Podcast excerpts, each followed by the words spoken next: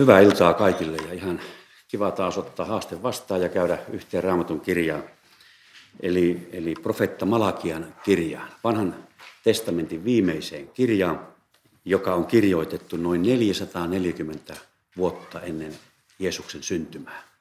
Eli historiassa noin 440 vuotta ennen Jeesuksen syntymää. Malakia oli yksi niistä kolmesta Juudan kansan pakkosiirtolaisuuden jälkeisistä profeetoista. Eli, eli muistatte, on aikana ottanut esille, kuinka silloisen maailmanvallan johtaja, kuningas Nebukadnessar, eli Babylonian maailmanvallan johtaja, nykyisen Irakin alueella ollut iso valtakunta, niin hän vei kolmessa eri aallossa israelilaiset pakkosiirtolaisuuteen Babyloniaan, niin kuin profeetat Jeremia, Jesaja ja muut olivat ennustaneet, ellei kansa anna kunniaa Jumalalle, eli käänny hänen puoleensa, että Jumala voi siunata kansaa. He käänsivät selkänsä ja profettojen ennalta ilmoittavat asiat toteutuja. Kaikkein rankipana oli sitten se viimeinen pakkosiirto vuonna 586 ennen Jeesuksen syntymää, jolloin Jerusalemin temppeli tuhottiin ja koko Jerusalemin pantiin raunioiksi. 70 vuotta kesti tuo pakkosiirtolaisuuden aika, mutta jo Jeremia oli ilmoittanut ennen pakkosiirtoa, että että Jumala palauttaa kansansa. Se antoi hyvin armolliset näköalat. Siitä on tehty lauluja tuhkasta, nousee aamu ja niin edespäin. Se liittyy Jeremian kirjan lupaukseen siitä, että vaikka Jumala kurittaa ja sallii hänen oikeudenmukaiset tuomionsakin kohdata kansansa, niin hän ei hylkää kansansa. Ei missään vaiheessa. Ja jo Jeremian kautta ennen pakkosiirtoa tuli ilmoitus, että 70 vuotta kestää tämä aika. Jotkut ehkä muistaa, kuinka Daniel, Danielin kirjassa kerrotaan, huomaa tuon Jeremian kirjan ää, tekstin perusteella, että 70 vuotta on se aika se lähestyy loppua. Kuinka hän katuu omia syntejään, kuinka hän katuu kansan syntejä ja huutaa Jumalaa avuksi, hänen uskollisuuttaan. Muistatte tuommoiset hyvin lämpöiset sanat, jossa hän sanoi, että Herra, minä luota omaan vanhurskauteeni omaan kelvollisuuteeni, vaan sinun pyhään armoosi turvaten. Ja sitten rukoile, anna toteutua tuon sanan. Ja näin päästi, niin kuin kolmessa vietiin, niin kolmessa kansa palasi, kolmessa aallossa. Ensin silloisen uuden maailmanvallan kuninkaan, Persian kuningas Kooreksen, ison maailmanvallan johtaja, vuonna 538 Jeesuksen syntymää. Hän antoi juutalaisille oikeuden palata takaisin Jerusalemiin. Ja Serupaabel juutalaisen käskyhaltijan johdolla. Sitten myöhemmin tuli pappi Esran johdolla ja vielä sitten Nehemian johdolla. Ja nyt ruvettiin rakentamaan temppeliä. Se aloitettiin silloin heti, kun ensimmäinen ryhmä oli tullut ja pari vuotta rakennettiin temppeliä. Ja se keskeytyi se työ. Ja sitten tuli profetta Hakkai ja Sakaria, jotka olivat ensimmäiset niistä kolmesta kirjaprofettasta Malakian lisäksi, jotka vaikuttivat pakkosiron jälkeen. Ja Jumala kehotti, että teillä on upeat omat tuvat te rakennatte hienoiksi, mutta minun temppelini jää kesken. Hän kehotti, että pistäkää aikat, asiat oikeaan järjestykseen. Ja tuota, niin hän haluaa asua kansansa keskellä ja olla siunaamassa kansaa. Ja näin Hakka ja Sakarian kautta tuli paljon aikaansa liittyvää, mutta ennen kaikkea Sakarian näkökulmasta ja hänen sanomansa kautta myös tulevaisuuteen, vielä siihen aikaan, joka historiassa ei ole edes toteutunut. Edelleen Jumala nyt antaa viimeisen ilmoituksen, siis kirjaprofeetan kautta. Viimeisen ilmoituksen, noin 440 ennen Jeesuksen syntymää, ja se on Malakian kautta. Tämän Malakian jälkeen tulee kirjaprofettoja, näkökulmasta. Tulee yli 400 vuoden tauko. On hiljaisuuden aikaa. Niin kuin monta kertaa seurakuntien ajoissa on ja yksityisen ihmisen. Mutta Jumala koko ajan on kuitenkin läsnä ja vie suunnitelmiansa eteenpäin. Ja nyt Malakia nimi muuten tarkoittaa sanan saattaja. Eli Malakian kirjan kirjoittaja ei tiedä, että se ei millään tavalla selkiä tästä kirjasta, eikä ole sellaisia perinteitä, jotka kertoisivat, kenen kirjoittama se on, mutta tiedetään, että se on se on jonkun sanan saattajan, mitä nimi Malakia tarkoittaa. Se tarkoittaa hebreaksi sanan saattaja. Ja nyt Malakian kirja, tämä on meidän nykyisessä kirkkoraamatussa jätty kolmeen lukuun. Aikaisemmassa kirkkoraamatussa on neljä lukua, molempia voi käyttää. Ja Malakian kirja alkaa hyvin väkevästi. Se sanoo näin. Ennussana Herran sana, jonka Malakia puhui Israelille. Minä rakastan teitä, sanoo Herra, mutta te kysytte, missä sinun rakkautesi näkyy. Eli Jumala ilmaisi, että hän rakastaa kansansa. Ja sitten kansa sanoo, missä sinun rakkautesi näkyy. Kuinka lyhyt monta kertaa, lyhyt jänteinen on se muisti kansakunnalla ja yksityisellä ihmiselläkin, joka katsoo taaksepäin historiaa ja ikään kuin voisi ammentaa sieltä sitä turvallisuutta, jota Jumalan läsnäolo eri elämän vaiheissa ja tilanteissa on luonut ja antanut. Ei ole välttämättä ollut aina helppoja vaiheita, mutta jälkeenpäin, kun katsotaan taaksepäin, niin voidaan todeta, että ei oltu yksin. Me selvittiin, vaikka saattoi kipeitäkin. Ja tämä Uuden testamentin, tietysti Paavalin kirjelin mukaan, onkin se, mikä saisi rohkaista meitä kohtaamaan tätä hetkeä ja tulevaisuutta. Eli historiasta ei pidä eikä voi elää tulevaisuutta, mutta sieltä voi oppia. Ja yksi asia on, on tällaista luottamusta. Jos katsotaan Malakian viestiä, niin kansalla on temppeli. Kansalla on kaupunki. Kansalla on muurit kaupungin ympärillä. Sillä on Jumalan palvelus elämä. Elävä Jumala asuu temppelissä sen keskellä. Ja he kysyvät, missä sinun rakkautesi näkyy? Ei tarttunut mennä kauan taaksepäin, kun ne olivat vieraan vallan alla, ilman omaa maata, ilman temppeliä, ilman kaupunkia, ilman temppelipalvelusta, jossa Jumala tuona aikana oli konkreettisesti kohdattavissa uhrien kautta. Suurina sovintopäivänä kohtas ylipapin kaikkein pyhimmässä kerran vuodessa. Missä sinun rakkautesi näkyy? Kuinka helposti tämä voi käydä meille itse kullekin. Me ikään kuin otamme sitä hyvyyttä. Mutta sitten kun tulee seuraava ikään kuin hyvä vaihe, me voidaan saada vaikeissa paikoissa apua ja hyvyyttä, hyvää vai me unohdetaan se. Ja me odotetaan vaan lisää. Ja mä uskon, että, että niin kuin Malakian kirjassakin, niin Jumala haluaa, minä rakastan teitä. Se muistuttaa meitä rakkaudellisesti, että hän rakastaa teitä, vaikka te kyselette tämmöisiä. Se on äärimmäistä ansaitsematonta armoa jo vanhan liiton ää, ää, profeettojen teksteissä. Kun ajatellaan Suomen historiaa, joka on mulle itse ollut semmoinen hyvin rohkaiseva osoitus siitä, kuinka Jumalan uskollisuus näkyy ei pelkästään Israelin kansahistoriassa, vaan Suomen kansahistoriassa. Israelin kansa on hyvä esimerkki raamatun ilmoituksessa siitä, kuinka kansa kääntyessään Jumalan puoleen saa sen siunauksen, joka Jumala on sille luvannut. Jumala ei vaatinut täydellisyyttä, ei lain täyttä täyttämistä, vain sydäntä. Että hän saa olla ykkösasia ja häntä kunnioitetaan. Hänen sanansa kunnioitetaan. Ei hän tarvi meidän täydellisiä tekoja tai onnistumisia, vain sydäntä. Ja näin hän kansalle halusi tehdä. Mutta kun kansa käänsi selkänsä, niin hän ennalta ilmoittamat rangaistukset antoi kohdata kansaa että hän veti ikään kuin lähemmäksi, koska hän rakasti alaati tuota kansaa. Ja kun katsotaan Suomen historiaa, niin kuinka vaikeista vaiheista on selvitty läpi, kuinka sotien aikana on käännytty elävän Jumalan puoleen. Mun isä on kaksinkertainen evakko. Hän on kaksi kertaa joutunut jättämään kotinsa – ja isä tuli uskoon 44 Manksin kokouksessa 15-vuotiaana poikana. Ja isä kertoi siitä, että kun kaikki paikat olivat täynnä, ne olivat koululla silloinkin, tuossa Manksin, Karmanksin kokouksessa. Ja, ja tuota, missä Jumala yllätti isän ihan täysin.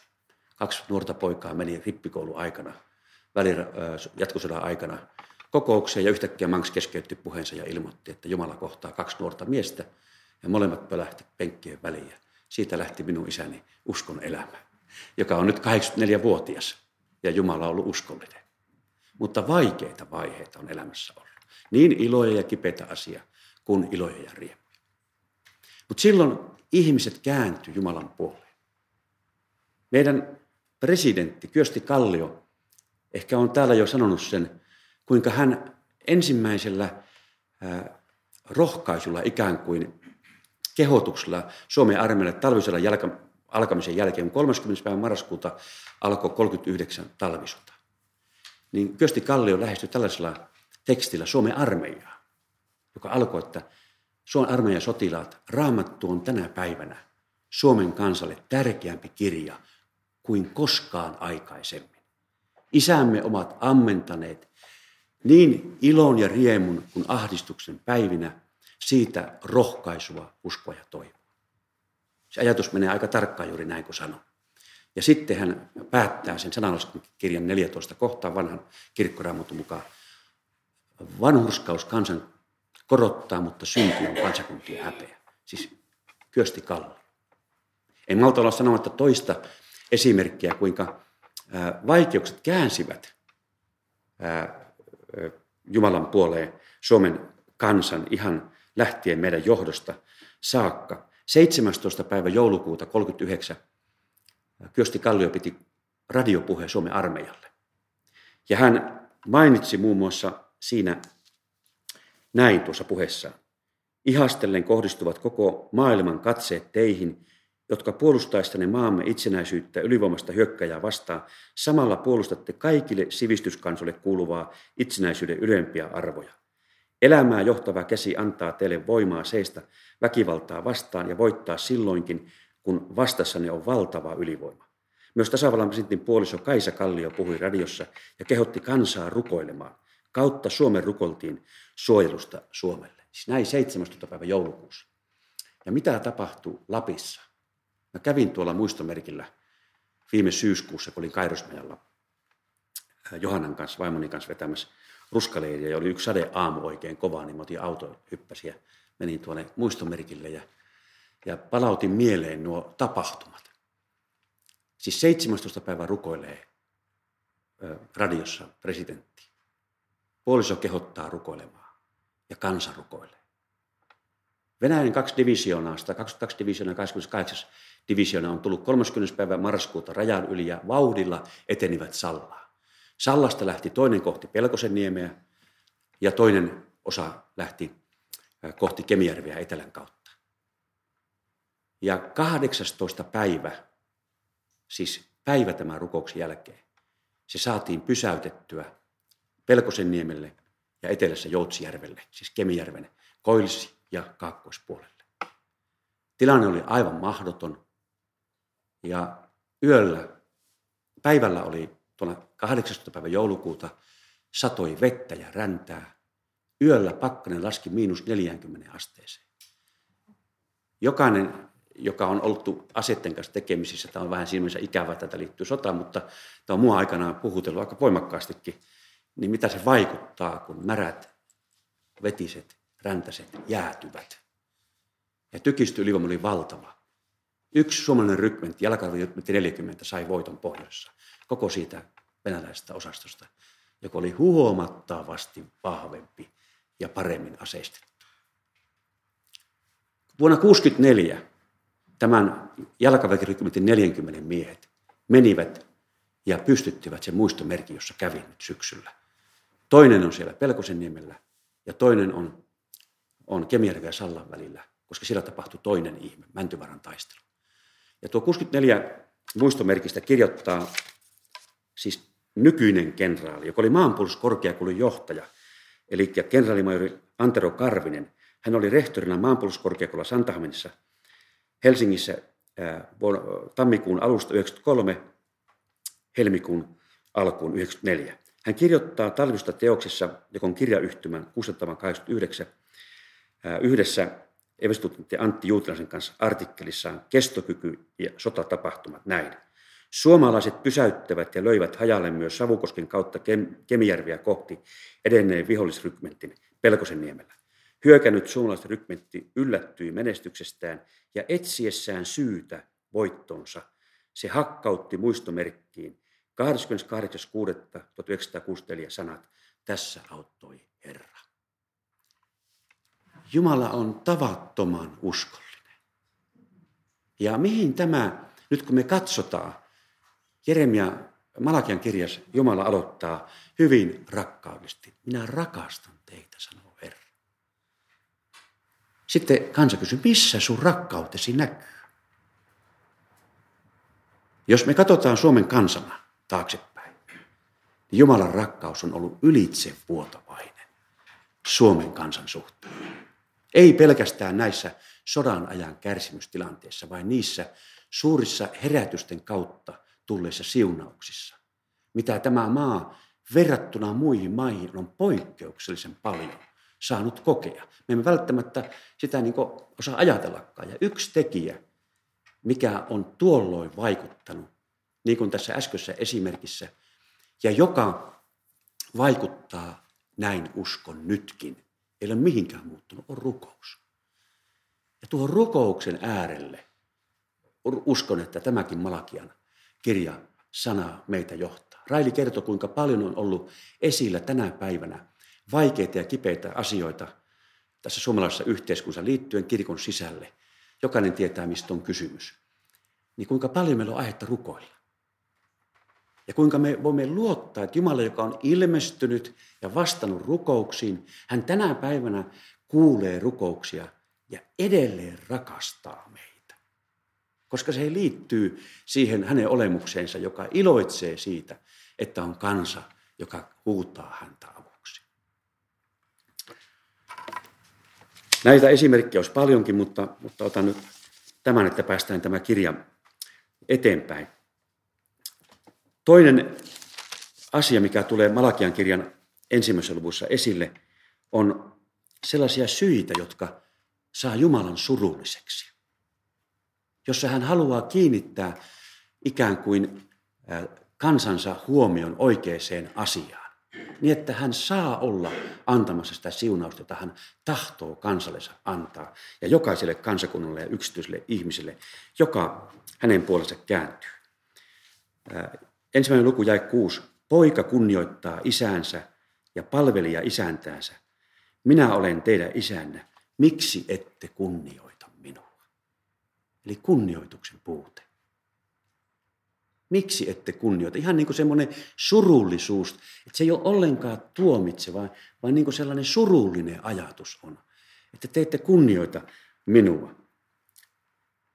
Minä olen teidän isäntänne. Miksi ette palvele minua? kunnioituksen puute, palvelun puute. Ja tässä luvussa yksi kesä kuusi vielä loppu. Tätä minä, herra, Seba, tätä minä, herra Sebaot, kysyn teiltä, te papit, jotka pidätte minua pilkkananne. Eli, eli kunnioituksen puute, palvelun puute ja pilkka. En usko, että tämä on pelkästään papeille vaan se on meille kaikille. Ja kuinka Jumala tahtoo, että me kunnioitamme häntä. Ja mä uskon, että yksi Jumalan kunnioittamisen muoto, semmoinen oikein niin kuin peruspilari, on se, että me kunnioitamme Jumalan sanaa. Se on se, jolla me annamme kunnian Jumalalle. Että vaikka me ollaan vajaita sen edessä, ja vaikka me ei ymmärretä sitä täysin, niin me kunnioitetaan sitä, että se on elävän Jumalan ilmoitus, ja vaikka me oltaisiin vajaita vastaanottamaan ja ymmärtämäänkin, niin me tiedetään, että sen kautta Jumala haluaa ilmoittaa juuri sen rakkautensa, jolla hän aloittaa tämän Malakiankin kirjan. Edelleen Malakian kirjan tällaisia näköaloja, jotka on hyvinkin mielestäni ajankohtaisiakin. Esimerkiksi tässä jakeen luvun kaksi alussa. Te papit, teitä koskee tämä sana ellette kuuntele minua, ettekä vilpittömiin sydämiin kunnioita minun nimeäni, niin sen jälkeen että tulee rankkoja asioita. Minä lähetän siunauksen tilalle kirouksen, koska ette vilpittömiin sydämin kunnioita minua. Itse asiassa tämä liittyy tuohon aikaisempaan, mitä ensimmäisessä luvussa tuli esille, eli Jumalan kunnioittamiseen. Ja se tulee oikeastaan itsekin yllätty nyt, kuinka vahvasti se tulee tässä Malakian kirjassa esille. Heti ensimmäisen luvun jälkeen toisessa luvussa uudelleen. Ihanalla tavalla Jumala ilmoitti tässä ensimmäisen luvun jakessa kuusi, että minä olen teidän isänne. Et, et meillä on isän ja lapsen suhde Jumalaan. Mutta jotenkin mulle tulee tässä kunnioittamisessa näiden vanhojen ja viisaiden ihmisten ajatukset, jotka ilmenee vaikka meidän käskyjen selityksissä. Meidän tulee peljätä ja rakastaa Jumalaa. Et Jumalan kunnioittaminen ei sulje ollenkaan pois sitä ihanuutta, että me olemme Jumalan rakkaita lapsia ja meillä on lapsen ja isän suhde. Mutta Jumala on pyhä Jumala. Hän on majesteetti ja hän on täysin eri asemassa kuin hänen rakkautensa kohteena oleva, Jeesuksen tähden rakkautensa kohteena oleva ihminen. Ja joskus tuntuu siltä, että Jumalasta tulee ikään kuin kaveri. Hän on niin kuin sellainen niin kuin kaveri, että siitä lähtee, jos osaan oikein kertoa, semmoinen tietty kunnioitus. Ja terveen pyhän edessä oleva terve pelko. En tiedä, osaanko sanoa sitä oikein, mutta sellainen, joka, että me kunnioitamme, tiedämme, että Jumala on oikeudenmukainen toteuttaessaan näitä meidän näkökulmasta ankariakin asioita ja tuomioita. Hän on ehdottoman oikeudenmukainen. Raamattu käyttää hänestä nimen vanhurskas tuomitessaankin. Ja nämä kaksi asiaa, niiden ei tarvitse sekoittua toisiinsa. Ne voi vaikuttaa meidän elämässä yhtä aikaa. Me tiedämme, että Jumala on pyhä. Mä kunnioitan häntä ja kunnioitan hänen sanansa. Ja yhtä aikaa tiedän, että kiitos, että mä tällaisena vajana saan olla sun lapsesi, sinun rakkautesi kohde. Ja sinä pidät minusta vajasta huolta. Ja tällä tavalla Jumala saa olla Jumala. Jumala saa olla pyhä. Jumala saa olla rakkaus. Hän on majesteetti, oikeudenmukainen tuomari ja rakastava isä. Ja hän kehottaa meitä antamaan hänelle kunnian, kunnioittamaan hänen sanansa ja palvelemaan häntä, niin kuin Malakia viestissä aikansa kansalaisille ja sitä kautta meille. Et mekin kyselemme, että millä tavalla minä voin palvella. Ja Jeesus kertoo meille oikeastaan kiteytettynä tuon kultaisen säännön. Kaiken, mitä ei tahdotte, että teille tehtäisiin, tehkää te toisille. Ja jokainen meistä haluaa hyvää. Ja nyt se on tavallisia asioita arjessa. Se on sitä kyselyä. Ei semmoista koko ajan niin jännittämistä, vaan levollista olemista Jumalan yhteydessä. Luottamusta siihen, että kun tämän haluan tehdä, hän ei muuta tarvitse. Hän sitten vaikuttaa elämässä niin, että saamme oppia tuntemaan häntä ja hänen pyhyttään ja hänen Jumalan isän rakkauttaan meitä kohtaan.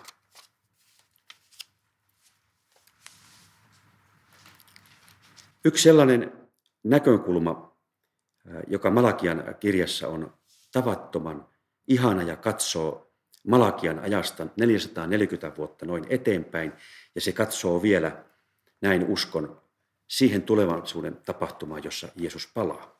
Tässä luvussa kolme Malakian kautta tulee sana, minä lähetän sanansaattajani raivaamaan edelläni tietä, ja aivan äkkiä tulee temppeliinsä valtias, jota te odotatte, ja liiton enkeli, jota te kaipaatte. Hän saapuu, sanoo Herra Sepaut. Meille on tuttua Uudesta testamentista se, että Johannes oli Jeesuksen tienraivaaja.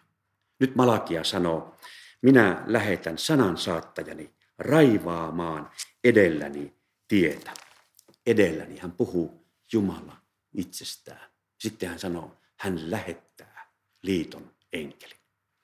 Ja Matteuksen evankeliumissa kirjoittaa Matteus tällä tavalla. Hän on se, luku 11. Hän on se, josta on kirjoitettu, siis profetta Johannes. Minä lähetän sanansaattajani sinun edelläsi. Suora lainaus Malakian kirjasta. Kuinka raamattu on ihanan looginen, kun se täyttyy ja vahvistaa meitä sillä, että niin kuin Jumala on historiassa antanut sanansa toteutua, lupaukset on toteutunut, niin hän tulee viemään koko pelastuksen päätökseen. Ja kristillinen toivo, niin kuin olen monta kertaa korostanut, on se, että me saamme olla mukana siinä tapahtumassa, kun Jeesus palaa. Se on kristillisen toivon ydin näkökulma. Siis se katsoo tämän aikakauden ja tämän ajallisen elämän tuolle puolelle. Ja siellä on toivon syvin olemus. Me muutumme hänen kaltaisekseen silloin, kun hän palaa. Ja, ja tämä on kristillisen toivon ydin sanoma. Pelastus on jo niin varma, että Paavali voi sanoa, että meidät on pelastettu. Se on varma toivomme, roomalaiskirjan luvussa kahdeksan. Ja samalla hän sanoo luvussa 13, että, että me odotamme tuon pelastuksen täydelliseksi toteutumista. Ja se tapahtuu silloin, kun Jeesus palaa, niin kuin hän kertoo sitten muissa kirjassa, korintalaiskirjassa ja ensimmäisessä kirjeessä. Ja nyt Malakialle jo 440 ennen Jeesuksen syntymää annetaan sanaa Johanneksesta. Minä lähetän sanansa, etteni raivaamaan edelläni tietä. Ja ilmestyskirjasta luvun, luvusta 11, siellä kerrotaan kahdesta sanansaattajasta, jotka edeltävät. Ne ovat säkkipukuisia sanansaattajia, mitä ilmeisimmin Jerusalemin kaduilla, jota koko maailma ihmettelee. He ovat raivaamassa tietä sille Jeesuksen paluulle, joka odottaa siis vielä toteutumistaan. Näin ilmoiskirja raottaa sen enempää siihen menemättä. Näin Malakian kirja, niin kuin raamatun profetia monta kertaa on tällainen sisäkkäinen. Se katsoo eri tilanteisiin historiassa, ja nyt tästä Malakian näkökulmasta voidaan turvallisesti ymmärtää, että profetta Johannes on jo tullut, niin kuin Matteus meille vahvisti. Ja tulee kaksi todistajaa, jotka raivaavat tietä siihen tilanteeseen, kun Jeesus tulee takaisin. Ja nyt tämä jatkuu, ja aivan äkkiä tulee temppeliinsä valtias, jota te odotatte. Me tiedetään, että seurakunta odottaa Herran tulemusta, niin kuin on yksi adventin ajan sunnuntain teemakin. Ja me tiedetään, että ortodoksi juutalaiset, jotka eivät ole valitettavasti ottaneet vastaan Jeesusta vapahtajana, messiana, he odottavat tätä ensimmäistä tulemusta. Ja jo Malakian aikana odotettiin sitä Messiasta. Eli niin kuin Jumalan sana tuli, ja aivan äkkiä tulee temppelissä valtias, jota te odotatte. He odottivat, että se lupaus toteutuu, joka perustaa sen Daavidin valtakunnan ja dynastian, tuo Messias. Ja Valitettavasti, kun Jeesus tuli, niin heille ei kelvannut, he eivät ymmärtäneet. He odottivat semmoista, joka vapauttaa Rooman vallan orjuudesta, tuon supervallan alaisuudesta. Ja perustaa uudelleen Israelin valtion ja antaa sille, sille tuota Davidin jälkeläisen kuninkaksi. He hätäilivät. He eivät oivaltaneet sitä kuin osa että hän tuli niin kuin Jesaja luvussa 53 kertoo, kärsivänä vapahtijana. Sakarian mukaan se ensimmäinen yhdeksän luvun kuva aasilla ratsastaen, joka oli nöyrtymisen ja alentumisen merkki. Hän tuli kärsivänä vapahtijana lunastamaan meidät, vapauttamaan meidät meille kuuluvasta tuomiosta, kun luotamme Jeesukseen, kun hän kärsi sen meidän puolesta meidän sijaisena ristillä.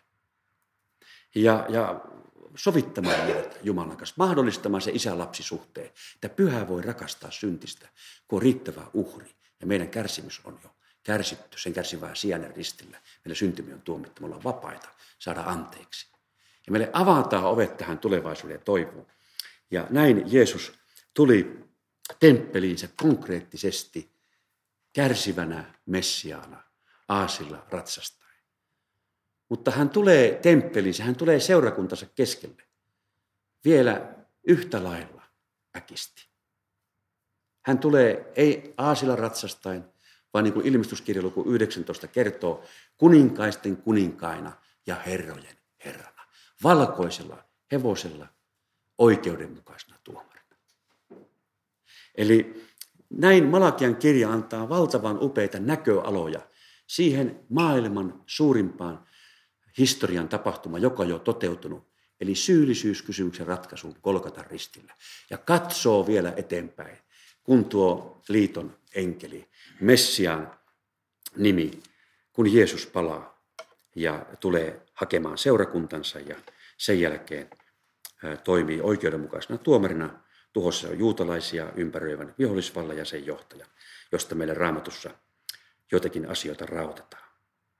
Tämä liiton enkeli, jota te kaipaatte, hän saapuu, sanoo Herra.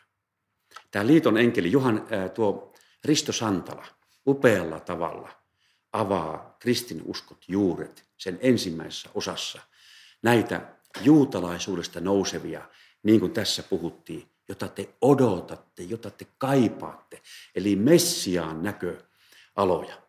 Ja nyt muistan, kun Santala sitä ihanalla tavalla opetti, kuinka esimerkiksi ensimmäisessä Mooseksen kirjassa luvussa 32 on tuttu tapahtuma Jaakobin paini. Jaakobia pelottaa. Hän on pistänyt koko perheensä ja joukkonsa ja tavaransa Eesalta vastaan. Te muistatte, mikä aikaisemmin oli tapahtunut. Paljon paljon aikaisemmin. Hän oli riistänyt Eesalta esikoisuuden. Ja hän oli eh, saanut sen petollisella tavalla. Hän oli joutunut pakenemaan sitten sukulaisen Laapanin luokse sinne nykyisen Syyrian alueelle. Eli siellä pitkään sai ison omaisuuden, perheen, ja nyt lähti takaisin kohti kotiseutuja. Ja häntä pelottaa tuolla Jabbuk virran rannalla. Kaikki muut on pantu menemään, yksi jää rannalle. Ja sitten kerrotaan ensin salaperäisesti, että tulee muuan mies ja paini hänen kanssaan. Ja se on sitkiä kaveri tuo Jaakobi, se ei tahdo antaa periksi. Kyllä mä vielä tästä tilanteesta selviän ja voitan tuon kaverin. Ja sen jälkeen sitten, sitten käy niin, että, että tuo ää, mies on vahvempi ja Jaakob tajuaa jotakin. Mies sanoo, päästä minut. Mutta Jaakob sanoo, en päästä sinua, et siunaa minua. Ja silloin se mies murtaa Jaakobin lonkan. Sitten kerrotaan, että aurinko nousee Jaakobin. Oskola ajatella elämässä.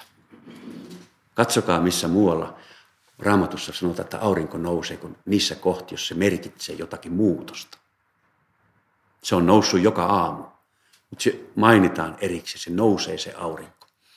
Siinä tapahtuu, näin uskon, Jaakobin liittoon astuminen, hänen uudesti syntymisensä.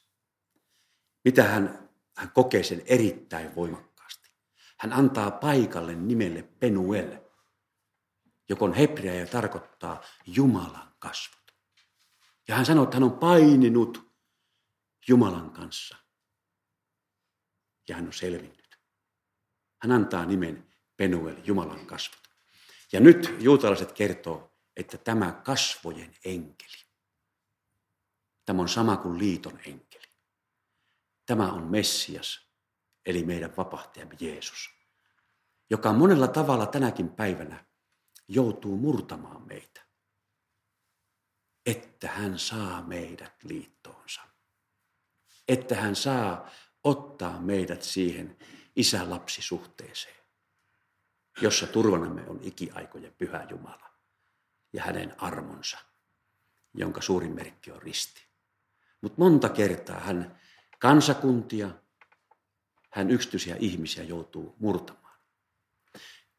En malta olla sanomatta, kun tulee mieleen, kun Jumala ensimmäistä kertaa lähestyy Jaakobia lupauksella. Hän on pakenemassa, muistaakseni ensimmäisen Mooseksen kirja luku 28, hän on pakenemassa Eesalta. Nyt hän menee Beetteliin ja siellä muuten sanotaan, että on yö, ainakin vanhan kirkkoraapotun mukaan. On yö, kun aurinko oli laskenut ja oli yö. Ikään kuin, että se tilanne oli päinvastainen kuin mitä tuolla Jappukilla. Oli yö ja Peetterissä sitten hän ottaa kiven tyynyksiä. Hän nukkuu ja muistatte, kuinka hän näkee nämä tikapuut. Ja tikapuuta kuljettaa ylös taivaaseen ja tullaan alas Jumalan enkeleitä. Ja sitten Jumala, mä taidan lukea tuon kohdan, kun Jumala lähestyy, samalla varmistan, että puhun oikeasta paikasta raamatusta. Ensimmäinen Mooseksen kirje, luku 28. Jaakobin uni. Sitten hän näki, että Herra seisoi hänen vieressään ja sanoi, minä olen Herra, isäsi Abrahamin Jumala ja Iisakin Jumala. Tämän maan, jolla sinä makaat, minä annan sinulle ja sinun jälkeläisillesi. Sinun jälkeläisesi tulevat lukuisiksi kuin maan tomuhiukkaset, ja sinun sukusi levittäytyy länteen ja itään, pohjoiseen ja etelään. Sinun ja sinun jälkeläistesi saama siunaus tulee siunaukseksi, siunaukseksi kaikille maailman kansoille. Ihana lupaus meille, joka annettiin Abrahamille, Iisakille ja Jaakobille tässä. Minä olen sinun kanssasi ja varjelen sinua, minne ikinä menet, ja tuon sinut takaisin tähän maahan. Minä en hylkää sinua, vaan täytän sen, minkä nyt olen sinulle luvannut. Ajatelkaa, mikä rakkaudellinen lähestyminen Petturi Jaakobia kohtaan. Siis joka ei missään tapauksessa inhimillisillä mittareilla olisi pakomatkallaan petoksen jälkeen ansainnut tämmöistä. Mutta kuinka ihanalla tavalla raamatussa näkyy koko ajan, kuinka me ihmiset nähdään monta kertaa ulkokuori. Mutta Jumala näkee sydämen asetta. Ja niin hän näki tämänkin Jaakobin, Petturin sydämen asenteen. Hän tiesi, että Jaakob kaikesta huolimatta on rehellinen. Aivan niin kuin hän näki Daavidin sydämen. Ja valintatilanteessa Samuelia nuhdeltiin siitä, kun hän halusi katsoa Eliabia, isoaveliä. Vau, tämä se on. Ja Jumala nuhteli Jumalan profettaakin, Samuelia. Ei, ei ole niin kuin ihminen näkee. Ihminen näkee ulkokuoren, se ulkoisen, mitä tapahtuu ja on. Mutta Jumala näkee sydämen. Sen asenteen, joka ei ikään kuin Jumalaa, sillä asenteella, mitä sydämessä on Jumalaa kohtaa, se, sille voi harhauttaa. Jumala tuntee ja tietää se. Ja kuinka ihanaa se on, että Jumala ei vaadi täydellisyyttä. Vähän odottaa sydäntä, eli sitä meidän haluamme, että hän saa olla tärkein osa minun elämääni. Ja, ja nyt sitten Jumala antaa tällaisen aivan ihanan, ilman mitään ehtoja olevan lupauksen. Ikään kuin kutsu, että tuu Jaakob, tuu tähän minun yhteyteen, tähän minun liittooni. Rain rohkenen sanoa. Mutta sitten miten Jaakob vastaa? Pelko valtasi hänet ja hän sanoi, kuinka pelottava ja pyhä tämä paikka onkaan. Tämä on varmaan Jumalan asunsia ja itse taivaan portti. Aamu valittua Jakob otti kiven, jonka hänellä oli, joka hänellä oli ollut pään alusena, pystytti sen vatsaaksi ja vuodatti sen päälle öljyä. Hän antoi paikalle nimen Betel. Sitä ennen kaupungin nimi oli Luus ja Betel tarkoittaa Jumalan asuisia. Jaakob teki uhrilupauksia ja sanoi, nyt tulee Jaakobin vastaus tähän Jumalan kysymykseen. Jos Herra on minun kanssani, ja varjelee minua tällä matkallani ja antaa minulle leipää syötäväksi ja vaatetta verrokseni. Ja jos minä saan palata turvallisesti isäni luo, isäni ja sukuni luo, on Herra oleva minun Jumalani. Jos Jumala teet tätä, jos Jumala teet tätä, niin sitten, sitten saat olla minun Jumalani. Jumala ei ikinä neuvottele, kun hän tarjoaa pelastusta. Hän tarjoaa liittoa. Ja hän on tehnyt kaikkensa, että hän saa tarjota tätä liittoa, eli suhdetta hänen kanssaan ilman ehtoja. Mutta me ihmiset laitamme, jos, jos ei ole vieras itsellekään tämä. Jos teet näin, jos teet tällä tavalla. Mutta kuinka kärsivällinen Jumala on. Hän antoi siellä Laabanin luona Jaakobin maistaa omaa lääkettää ikään kuin. Hän joutui petetyksi useita kertoja. Ja koko ajan Jumala halusi olla yhteydessä. Ottaa yhä suurempaan yhteyteen. Niin, että Jaakob ei jossittelisi, vaan hän sanoisi minun Jumalani. Ja nyt hän on Peet siellä Jappokviren rannalla. Jumalan täytyy murtaa hänet. Mitä hän tekee? Tämä toinen kohtaaminen. Ei ensimmäistäkään jos sanaa. En päästä sinua, ellet siunaa minua. Kuinka syvältä tuleva huuto, kun tajuaa, että hänellä on Jumala, jota, jonka yhteyteen pääsemiseksi hän ikään kuin on kamppaillut, että se voisi toteutua. Niin kuin Erkki Leminen sanoi aikana jossain puheessa, että hänen suuri osuutensa pelastuksessa, että hän löysi Jeesuksen, oli vastaan hangotteleminen. Ja jotenkin se tuo ikään kuin tämän Jaakobin tilanteenkin tosi lähelle. Eli kuinka paljon me panemme vastaan, emmekä anna sitä Jumalan hyvyyttä ja rakkautta, jolla Malakan kirjakin alkoi. Minä rakastan teitä. Tulla meidän sisimpäämme. Mutta kuinka ihanalla tavalla, kun joku pitää kiinni, Jumala kuljettaa. Hän joutuu murtamaankin, että hän saa antaa uuden nimen. Ja tässä sai Jaakob, siksi rohkeinen sanoa, että se oli hänen uudesti syntymisen paikka. Hän sai Israel, joka tarkoittaa Jumala taistelee. Hänen petturinimensä muuttui Jumalan soturiksi. Jumala taistelee nimeksi. Ja niin kuin me tiedämme ilmestyskirjassa, jokaisella uusi nimi, jonka tietää vain sen nimen saaja. Ja voi kun saisin olla siinä hetkessä, että se paljastetaan minulle. Näin Jumala kertoo, ikään kuin hän on antanut uudet nimet, vaikka me saadaan täysillä omistaa se nimi ja tiedetään, että Jumala tuntee meidät nimeltä. Juuri sillä, millä me ollaan railina ja, ja niin edespäin jokaisen. Ja, ja se on hänelle hyvin tärkeää, niin kuin raamatusta voidaan katsoa, mutta joku salaisuus liittyy tähänkin. Mutta mistä tämä lähti? Kuinka ihanalla tavalla Malakian kirjan kolmannen luvun alku kertoo meille jo 440 vuotta ennen Jeesuksen syntymää siitä, että liiton enkeli, kasvojen enkeli, kasvojen ruhtinas, niin kuin Raamattu käyttää hänestä nimityksiä, Messiaan nimityksiä, niin kuin rappit opettaa, jutat rappit. Hän on jo tullut ja hän tulee ja hän tahtoo, että me olemme hänen omia, hänen liitossaan, tuossa uudessa liitossa, jossa uskon kautta Jeesukseen koko ajan ja alati saamme luottaa siihen, että Jumalan isän rakkaus on kohtaamassa meitä ja tiedämme, että meidän asemamme on täydellisesti sataprosenttisia Jumalan lapsia.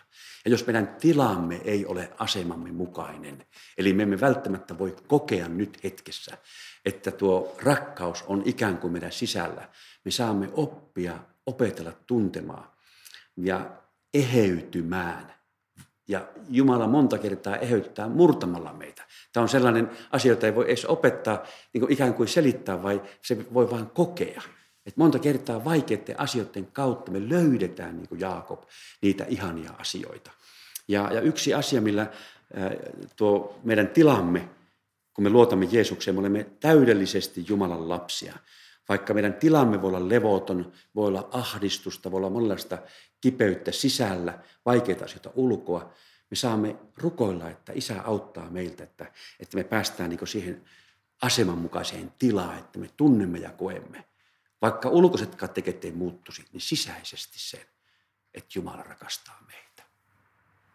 Ja siinä on monenlaiset asiat tärkeitä. On, on sielunhoito, on, on terapiat, on rukoukset, on, on se, että Jumala voi ilmestyä vaikka yllättää meidät.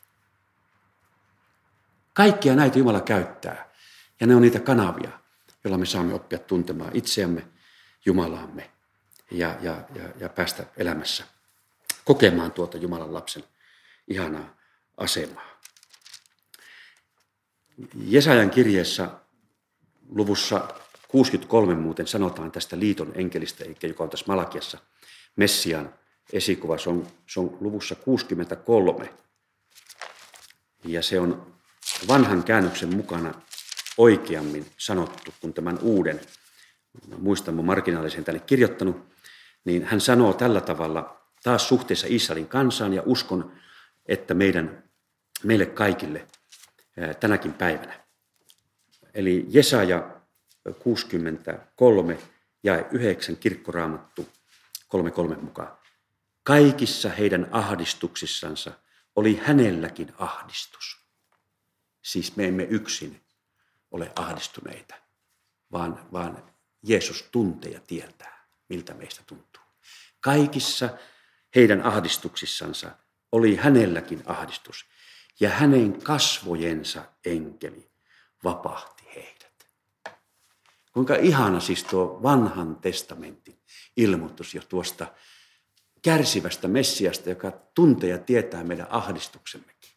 Ja kuinka hän tahtoo vapahtaa meitä, eli vapauttaa, että me pääsisimme tuntemaan sitä rakkautta, jota Jumala haluaa meille kirkastaa Jeesuksen tuntemisen kautta. Jumala isän rakkauden kautta, joka monella tavalla voi parantaa ja hoitaa meitä. Tässä itse haluaa riippua kiinni ja tuo kasvojen enkeli ja tuo, tuo joka oli Jappokilla ää, Jaakobin kanssa, joka oli Jesajan mukaan Jumala tuntenut koko ajan hänen omansa ahdistuksen ja tuo kasvojen enkeli vapahti heidät.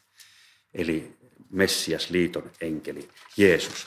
Kuinka mahtavalla tavalla vanhan testamentin teksteissä Malakian kautta jo Jumala näitä pelastukseen ja, ja Jumalan lapset, lasta hoitaviin asioihin antaa meille rohkaisua ja, ja vahvistusta. Yksi sellainen näkökulma, johon päätän tämän, tämän Malakian kirjan läpikäyn, on Malakian kirja luku 3 ja 19. Tämä ja 19 aloittaa vanhassa käännöksessä Malakian kirjan neljännen luvun. Katso, se päivä tulee liekehtivänä kuin tulinen uuni. Kaikki röyhkeät ja pahantekijät ovat silloin oljenkorsia. Se päivä tulee ja sytyttää ne liekkiin, sanoo Herra Sepaut, eikä niistä jää jäljelle juurta eikä vartta. Mutta teille, jotka pelkäätte minun nimeäni, on nouseva pelastuksen aurinko, ja te parannutte sen siipien alla. Te astutte ulos, hypitte riemusta kuin vasi, vasikat laitumella. Ajatelkaa noita sanojen rikkauksia. Vanhan testamentin Malakian kautta Jumalan oikeudenmukaista tuomiosta, Herran päivästä ja siitä toivosta, joka nyt on jo elettävissä uskossa Jeesukseen ja odottaa täydellistä toteutumista Jeesuksen palussa. Mutta teille, jotka pelkäätte minun nimeäni, teille Jumalan isän rakkaiden lapsi, jotka kunnioitatte minua, haluatte palvella minua. On, teille on nouseva pelastuksen aurinko. Te parannutte sen siipien alla. Te astutte ulos, hypitte riemusta, kun vasikat laitumella. En tiedä, kuinka moni on nähnyt, kun vasikoita pannaan laitumelle. Moni on nähnyt, se, on, se, se, se tuo vertaus on konkreettinen. Mä itse nähnyt, kun hevosia laitetaan. Se on ollut semmoinen hieno hetki, kun kaksivuotiaita ja yksivuotiaita orivarsia pannaan laitumelle ja voi valtava sitä, sitä riemua, mikä siellä on. Eli se niin ilme, se on ihan semmoinen, että se niin on käsin kosketeltava. Ja kuinka Raamattu antaa meille tällä hetkellä sen, että Jeesuksen tuntemisen, Jumalaisen tuntemisen kautta, riippumatta siitä, miltä elämä näyttää ympärillä tai vaikka mun sisäisesti, mä saan turvata siihen, että tuon Jumalan, kaikki näkevän Jumalan kasvojen alla, nyt hetkessä, tässä hetkessä, mä saan olla rakkauden kohteena. Ja hän parantaa meitä. Hänen rakkautensa tahtoo parantaa meitä. Ja mä haluan luottaa ja rukoilla yhä enemmän, että pyhä henki on konkreettisesti läsnä meidän elämässä. Kirkastamassa tätä, kirkastamassa tätä asiaa että me saatas kasvaakin ihmisinä, lähimmäisinä, Jumalan lapsina.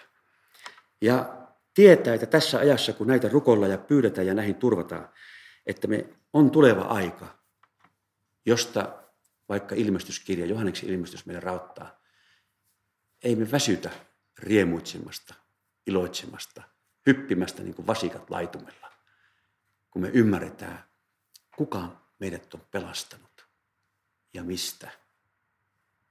Mitä se on maksanut ja mitä Jumala on ollut valmis tekemään, antamaan kaikkensa.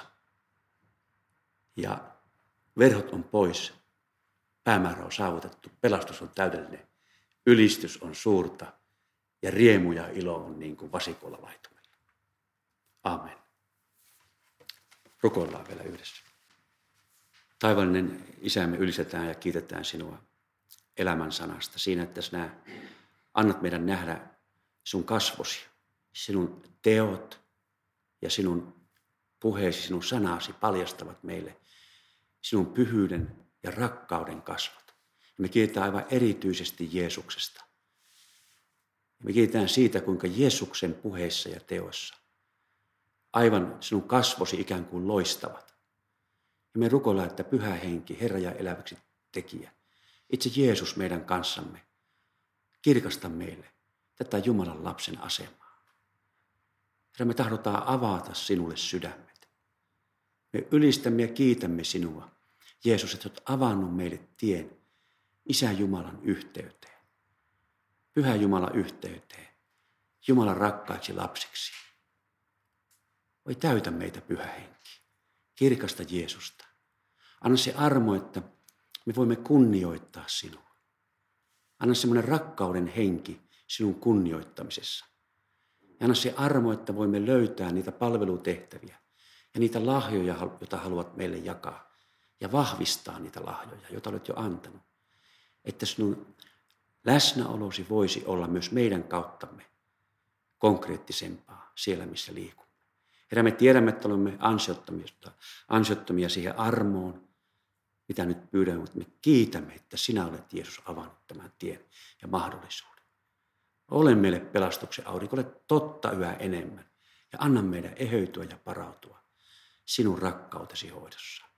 Ole ylistetty ja kiitetty, elävä Jumala, Isä, Poika ja Pyhä Henki. Amen.